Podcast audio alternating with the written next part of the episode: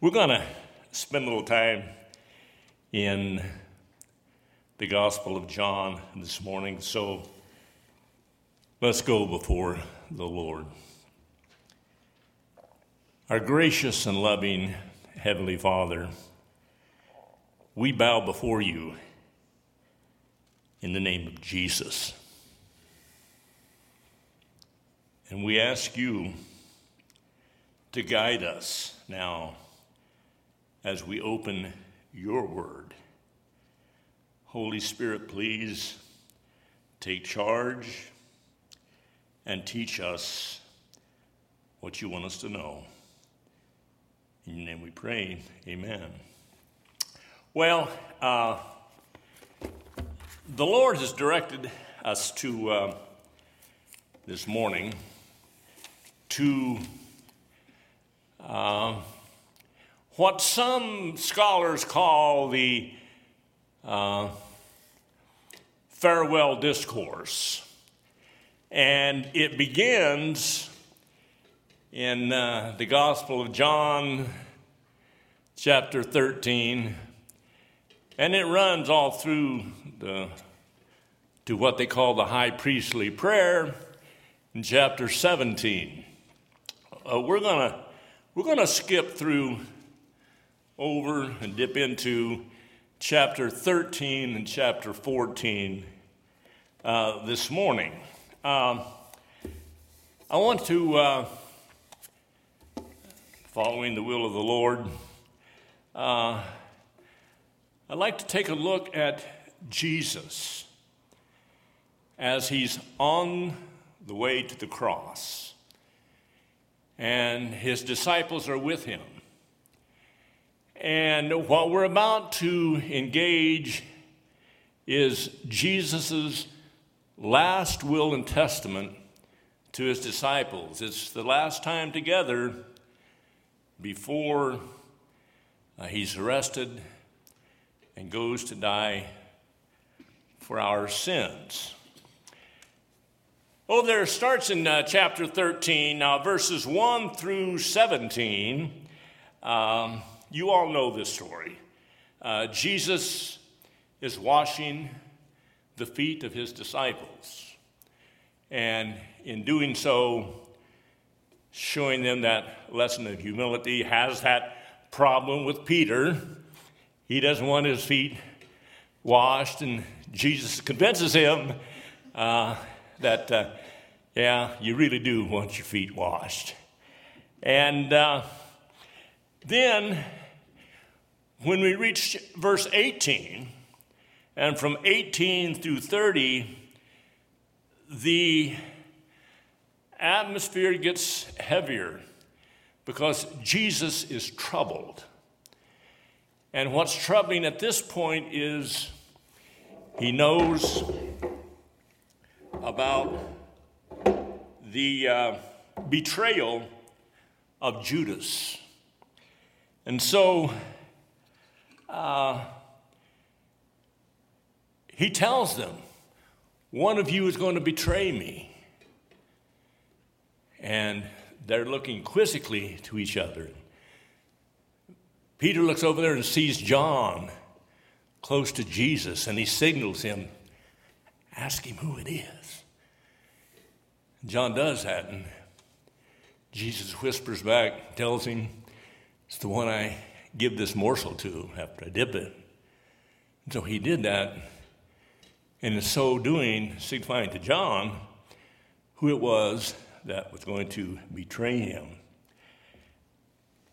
Jesus is anxious to get this done, get it over with. He hands Judas the morsel and tells him, Now, what you're going to do, do quickly because Jesus wanted to move on to the heart of this last will and testament. Judas gets up and leaves. And in verse 31, Jesus uh, moves to the heart of what he wants to tell his disciples. Let me see if I can read it. Uh, when he had gone out, Jesus said, Now is the Son of Man glorified, and in him God is glorified. If God is glorified in him, God will also glorify him in himself and glorify him at once. Now, then he moves on to something that just really grabs these disciples. He begins to tell them that he's going away. And where he's going, they can't follow him. Little children, yet a little while, and I am with you. You will seek me. And as I said to the Jews, so now I say to you, where I am going, you cannot come. Now, Jesus says that to them, and the subsequent verses indicate that the disciples, when he said he was going to go, they, they had something else in mind other than what Jesus had in mind. They thought, well, maybe he's going to, um, to a different geographical location. Maybe he's going somewhere where maybe where it's, it's hostile and they can't come. Uh, maybe the terrain is too difficult. They didn't really understand. But after Jesus told him, told them he was going to go, and they couldn't follow him at that time, then Jesus moved to what I think is the heart of what he's trying to tell them right now. Uh, that's verse 34 and verse 35. Um, a new commandment. Now, folks, a commandment requires some obedience if you're going to stay in sync with things. A new commandment I give to you that you love one another, even as I has, have loved you, that you also love one another. By this, all men. Some folks say, by this, the world. By this, all men will know that you are my disciples if you have love for one another. Now, that's what he wants to get across to him, to them. They're still thinking he's going away. And while Jesus is telling them, I'm going away, and here's a new commandment that I want you to follow. I want you to love one another so that the whole world will know that you are my disciples. And Peter's listening, but he's not hearing because his mind is whirling, going away, going away, going away. He's going away until suddenly it just it burst out and he interrupts Jesus. And that interruption is followed by several other interruptions that leads Jesus on a detour that will come back eventually to this main point. Peter interrupts with a question. Uh, they're in verse 36. Peter said to him, I'm sorry. Simon Peter said to him, Lord, where are you going? He hadn't, he hadn't heard. Where are you going? Jesus answered, Where I am going, you can't follow me now, but you shall follow afterward. Jesus, he didn't tell him. He just says, Where I'm going, you'll come later. And Peter then says, Lord, why can't I follow you now? I'll lay down my life for you. I'll die for you. Why can't I go? And then Jesus just continues with the detour then. Uh, after Peter's declaration, verse 38, Jesus answered, Will you really lay down your life for me. Truly, truly, I say to you, the cock will not crow till you have denied me three times. Lord, where are you going? Why can't I come? You'll come later. No, I want to come now. Why can't I? I don't care where you're going. I'll go with you. I will die for you. And Jesus said, Really? Truly? Let me tell you something, Peter. The cock's not going to crow till you have denied me three times. Now, man, that must have just shaken Peter. You're going to deny me. Did Peter mean what he said when he said what he said? Did he mean it? Of course he did. Peter meant that. Did he fail? Yeah, he failed. Did Peter want to fail? No. No, he said the other one. But did he fail? Yes. So, what was Jesus' response to that? Now, folks, take out that great big 14 that's there, doesn't belong there. It wasn't there in the beginning. That 14 was put there centuries later. That conversation moves right on from where Jesus said, You're going to deny me three times. In the next syllable, Jesus says, Let not your hearts be troubled. You believe in God, believe also in me. You're going to deny me.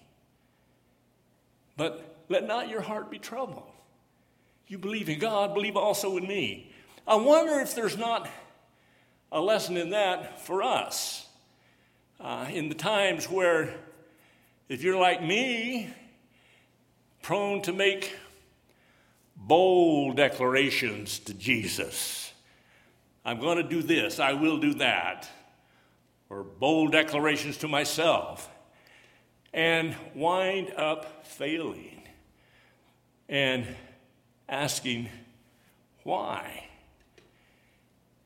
And Jesus is there in those times when we encounter those episodes in our life with Christ, in the times of our failure, when He says, You believe in God, believe also in me. Don't let your hearts be troubled. Believe. You know, uh, Reuben Welch had two kids, and uh, one of them was named Susan, and uh,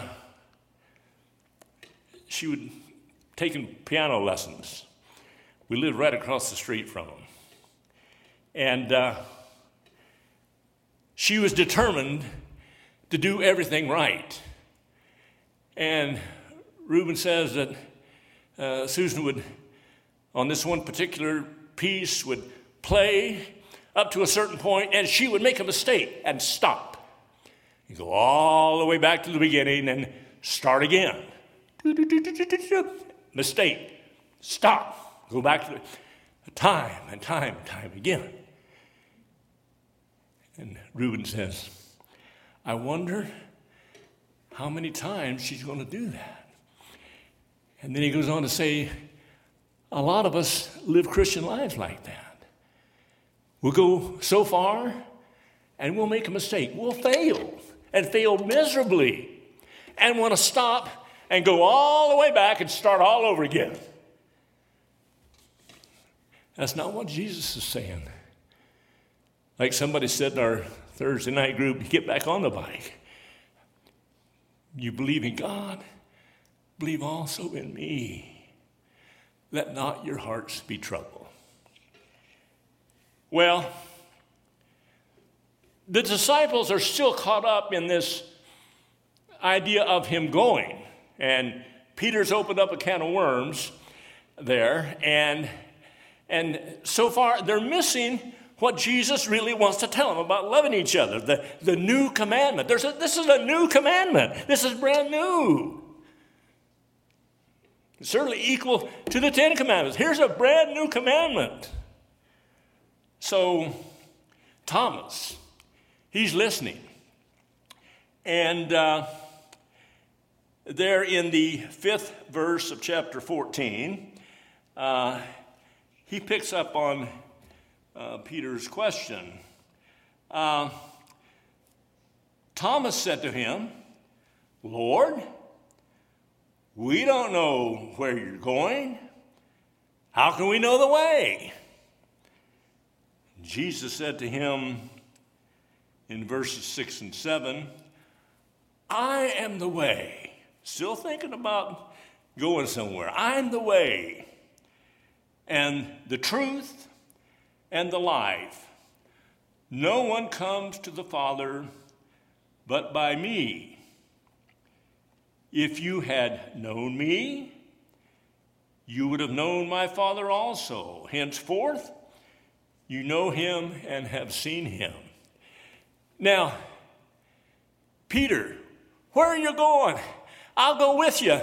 I'll die for you. Jesus said, No, you're not going to die for me. You're going to deny me. And, but let not your hearts be troubled. Thomas says then, Well, how can we know the way? And Jesus says, I am the way. That probably should be translated, that word way should be translated road. And so Jesus is saying to Thomas and the rest of them, I am the road. I'm the road under your feet. You want to know the way? I'm the way. I'm the road. You get there by following me. Let me be the road under your feet. Well, uh, there in verse 8, Philip comes along. Now, Philip is, is just like Thomas, just like Peter. This going away thing has more or less, at least temporarily, blinded them to that new commandment. So they're concerned and uh, confused uh, about, about that going away business. So uh, in verse 8, uh, Philip says, Lord, show us the Father, and we shall be satisfied. Lord, we don't understand this where you're going business, and, and we're confused. Just, just, just show us the Father, and it'll be okay. We'll work our way out of this. Show us the Father, and we will be satisfied. And Jesus responds, Have I been with you so long? And yet you do not know me, Philip? I just love this. Have I been with you so long and you don't know me? Philip wants to show us the Father. Philip, we've been together all this time and you don't know me? How can you how can you say show us the Father? Do you not believe that I am in the Father and the Father in me? The words that I say to you, I do not speak on my own authority, but the Father who dwells in me does his works. Peter, where are you going? Why can't I go? I'll die for you. Jesus, no, you're going to deny me.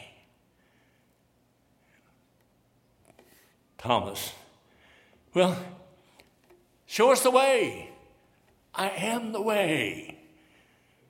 Philip, okay, it's all right. Just, just let us see the Father. What are you talking about? I'm in the Father. Anybody who sees me has seen the Father. I am God. I am the Father. Well, uh, Jesus and the Father are one. So, now, I'm going to fast forward a little bit down to verse 22, uh, where Judas, then, this is the fourth interruption here in, in Jesus' uh, uh, conversation with them. Uh, he says uh, in, in verse 22, uh, What's happened that you're going to disclose yourself to us, not to the world? Okay, so, uh, so uh, Judas, not Iscariot, uh, the other Judas, he says, Okay, all right, I'm going to forget about you going away and, and all of that. Uh, and, and, I, and I get it. You and the Father are one. How is it that you're going to disclose yourself to us and not to the world? Um, now, that still leaves that new commandment thing still out there hanging. Jesus gave them a new commandment, and then they started, they got caught up in that going away business until they get to Judas, and he said, Okay, how's all this going to happen? How's this going to affect the world? How is it that you're going to reveal yourself to us and not to the world? And Jesus answers in the, in the verses that follow by telling them that the Holy Spirit is coming. And he, he tells them, I'm not going to leave you uh, as orphans. Uh, the Holy Spirit is coming. And the Holy Spirit, it says in the Word, will bring, He will bring to your remembrance all that I said to you. And then he tells them how he will be manifested to the world. Starts with Jesus and his obedience. Uh, in verses 30 and 31, forgive me, my eyes are not nearly as good as they used to be. And these red letter editions, uh, Okay, Jesus is about ready to bring them back now to the new commandment.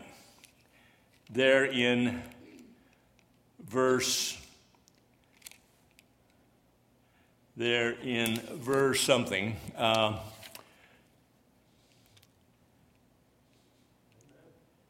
Thirty-six, I guess, 35, 36.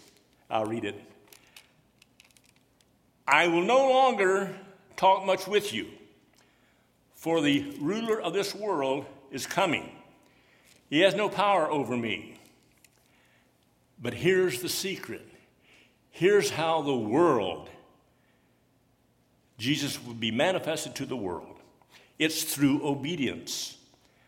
I do as the Father has commanded me, so that the world may know that I love the Father. So, Judas, how is it you're going to manifest yourself just to us and not to the whole world? And Jesus says, No.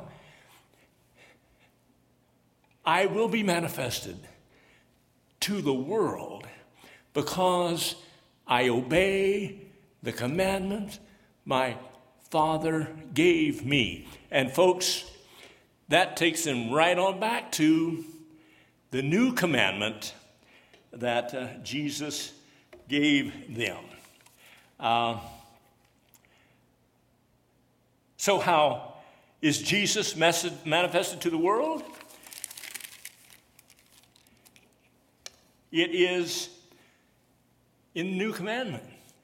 Jesus is obedient to the Father, and we follow, the disciples follow the new commandment that I give you that you love one another even as I have loved you, that you also love one another.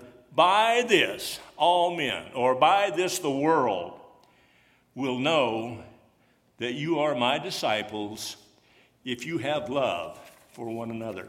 Judas says, Okay, how are you going to manifest yourself to us and not to the world? And Jesus says, The world's going to know because I'm obedient to the Father, and they'll know I love him. And he had told them earlier, and the world will know when you love each other.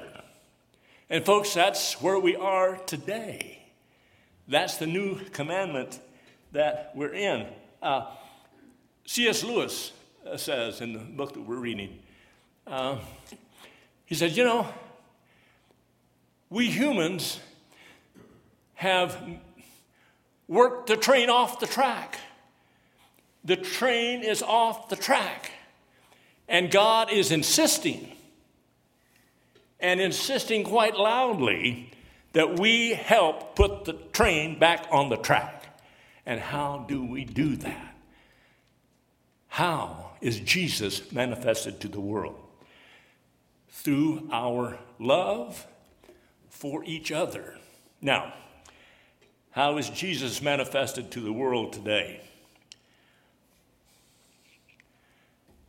Passing out tracts? Maybe, through the power of the Holy Spirit. Uh, personal uh, appeals, uh, soul winning? Maybe, in the power of the Holy Spirit. Radio and television ministries? Perhaps, if through the power of the Holy Spirit. Uh, but Jesus is really manifested to the world by our love for each other. That's it. That's, that's where we start, that's where we finish. That's how Jesus is shown to the world. That's what brings people into a church and it grows because they see that we love one another.